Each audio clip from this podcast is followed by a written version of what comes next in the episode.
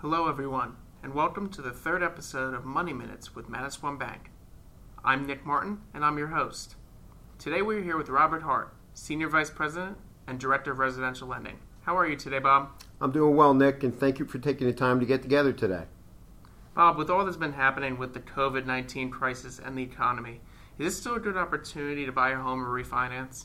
Nick, it's an excellent time to actually refinance. Rates are at historical lows.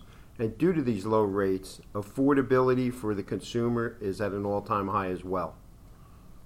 With mortgages and rates now being consistently in the news, there are a lot of buzzwords out there. Can you explain the difference between a seller's market and a buyer's market? And which would you say we are in?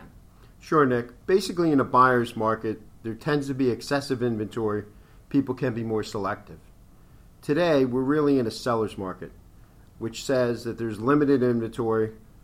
Sellers are receiving multiple offers on properties, which tend to lead to higher prices. When you couple that with the historical low rates, there is actually a feeding frenzy out there in many of these markets. What do you advise a client to do to start the process during COVID?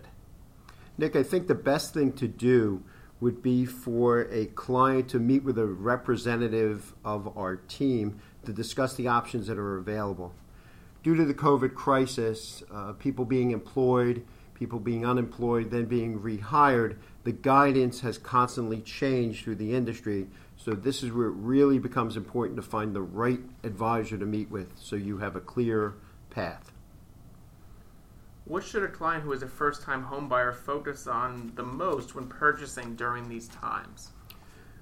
I think the first thing they should focus on, Nick, is make sure that they are qualified. Again, similar to the COVID question. And also, the other thing they should focus on is affordability. Just because rates are low doesn't mean that they should really stretch, although it does give them the opportunity to extend their price range. They really should make sure that they can afford the home that they're going into and that they have some additional cash reserves because it is a seller's market out there, what they really should do also, and I'll stress it again, is to meet with a member of our team to get either pre qualified or pre approved. This will help them in this market. Because there are multiple offers on properties, the real estate agents and sellers are looking for the most qualified people, and we can help them with that option. Thank you, Bob, for your time today. As always, you can check out all this great type of information on our website, manasquan.bank.